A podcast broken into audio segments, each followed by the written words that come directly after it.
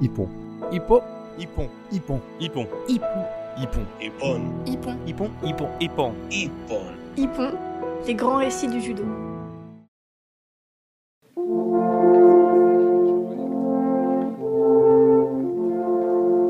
Munich, 1972.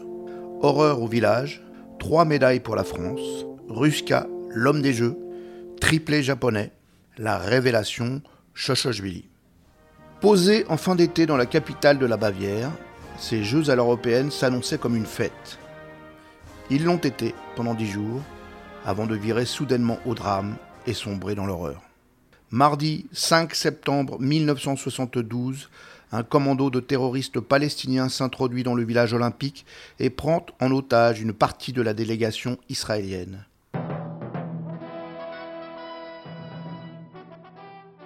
Dans le village olympique, les otages israéliens détenus par cinq commandos palestiniens attendent toujours d'être fixés sur leur sort. Onze de ses représentants trouveront la mort, plus sept Palestiniens et un soldat allemand. Les Jeux sont suspendus une journée. Ils reprendront leur cours au matin du 7 septembre. Mais le cœur n'y est plus tout à fait. Pour le judo, la quinzaine munichoise est marquée du saut du retour. Invitée pour la première fois dans le programme huit ans plus tôt à Tokyo, la discipline avait disparu sans ménagement en 1968 à Mexico. Elle revient et pour de bon, avec cinq catégories de poids moins de 63 kg, moins de 70 kg, moins de 80 kg, moins de 93 kg et plus de 93 kg. Et encore les toutes catégories. Elle ne quittera plus dès lors la scène olympique. L'équipe de France s'est choisie dès le mois de mai cinq représentants. Jean-Jacques Mounier, Patrick Vial, Jean-Paul Coche, Pierre Albertini et Jean-Claude Brondani, tous dotés d'un élégant profil, le candidat au podium. Jean-Claude Brondani, aspirant médecin qui a interrompu ses études un an pour préparer l'événement, s'en souvient avec amusement. Personne ne nous connaissait en dehors de nos familles et de nos dirigeants, se souvient-il. Mais nous, on croyait à nos chances. La fédération nous avait chouchoutés pendant toute la préparation. À Tokyo, les Français étaient rentrés les poches vides. Cette fois, ils vont se frayer un chemin jusque vers les sommets. Chronologiquement, le premier à trouver la faille est Jean-Paul Coche en moins de 80 kilos. Le Marseillais traverse la journée du 2 septembre avec des airs de mort de faim, animés d'une énergie et d'une détermination qui font reculer la plupart de ses rivaux. Après cinq combats épuisants, sa lassitude se fait trop forte. Il se laisse écarter de la route de la finale par le Coréen Ho, qui sera lui-même battu pour la médaille d'or par le Japonais Shinobu Sekine. Troisième, Jean-Paul Coche offre au judo français la première médaille olympique de son histoire.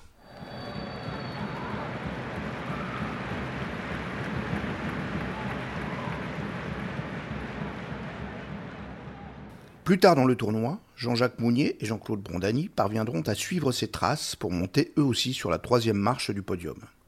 Le premier, champion d'Europe en titre, espérait l'argent en moins de 63 kilos, mais la fatigue avait fini par ébranler son judo tout en rythme. Après quatre combats difficiles gagnés sur décision, le mongol Bouida, toute énergie dehors, avait fini par le pousser à la faute. Quelques heures plus tard, on apprenait qu'il était disqualifié pour dopage. Trop tard pour le français, à qui la finale allait échapper. Jean-Claude Brondani se consolait de sa déception des poids lourds, où il avait été cinquième, en s'offrant la médaille de bronze en toute catégorie. L'étudiant en médecine aurait d'ailleurs pu grimper plus haut encore. Lors de son combat contre le Hollandais Willem Ruska, futur champion olympique, les arbitres ne lui avaient pas compté un Wazahari pourtant indiscutable. Sur le podium, le Français partage sa marche avec un jeune Britannique au nom italien, Angelo Parisi. À l'image du tournoi de Tokyo huit ans plus tôt, les vainqueurs portent souvent le kimono frappé de l'écusson japonais, mais les spectateurs n'ont Dieu que pour un colosse néerlandais au nom tranchant comme une lame, Willem Ruska, est bien le successeur d'Anton Gesing.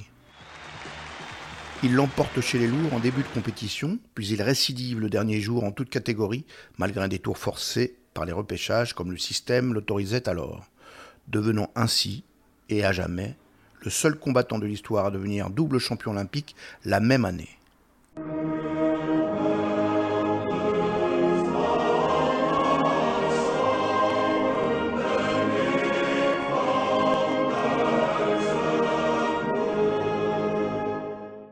En finale, le soviétique Vitaly Kuznetsov semble un moment pouvoir le faire plier, mais le néerlandais trouve l'ouverture et l'emporte par immobilisation.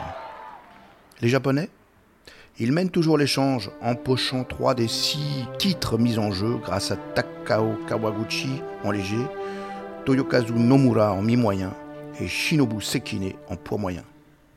Mais le pays inventeur du judo quitte la Bavière sans rouler des mécaniques. Un néerlandais encore lui a volé la vedette. Et plus grave encore, un jeune russe du nom de Shota Shoshvili s'est joué sans l'ombre d'un remords de son représentant le plus illustre, le présumé imbattable Sasahara, le maître des milours. Le japonais est battu en 5 minutes dès le deuxième tour de poule. Il ne sera même pas médaillé. Le russe, lui, s'envole vers le titre en bousculant tout sur son passage, notamment Pierre Albertini. Arrivé en Bavière sans faire de bruit, l'équipe de France en repart avec trois médailles en poche. La délégation française n'en a remporté que 13, tous sports confondus, pendant ces Jeux de Munich. Le judo peut bomber le torse et jouer les premiers de la classe. La première pierre d'un formidable édifice.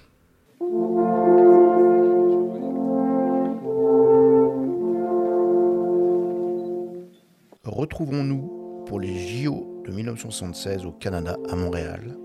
Restez connectés. Hippon. Hippo. Hippon. Hippon. Hippon. Hippon. Hippon. Hippon. Hippon. Hippon. Hippon. Hippon. Hippon. Les grands récits du judo.